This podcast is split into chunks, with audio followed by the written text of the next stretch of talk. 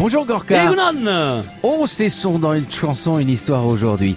C'est une histoire de musique et de musique qui vient d'ailleurs. L'Estudiantina de Saint-Jean-de-Luz a repris à son compte des musiques estudiantines. Mais la musique estudiantine, c'est c'est surtout en 1889 qu'est créé l'Estudiantina au sein d'une société qui s'appelait l'Oursin. Vous voyez, je ne sais pas s'ils étaient radins, mais attendant, je crois pas.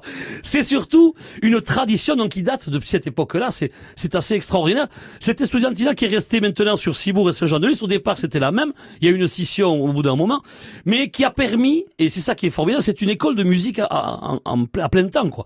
Cette musique, cette, ces estudiantinas permettent aux enfants d'avoir accès à les orchestres, ce qu'on appelle. Alors, ce sont des ensembles de plectres. C'est comme ça que ça s'appelle. C'est les mandolines, les mandoles, les guitares. Ce sont tous des ensembles de cordes qui, qui joue avec un répertoire souvent très très très très gai, des choses aussi classiques, vraiment très très bien écrites. Euh, il y a eu des grandes personnalités. Alors, il y a une estudiantina qui existe toujours en Angleterre. Cibourg et Saint-Jean sont les plus connus.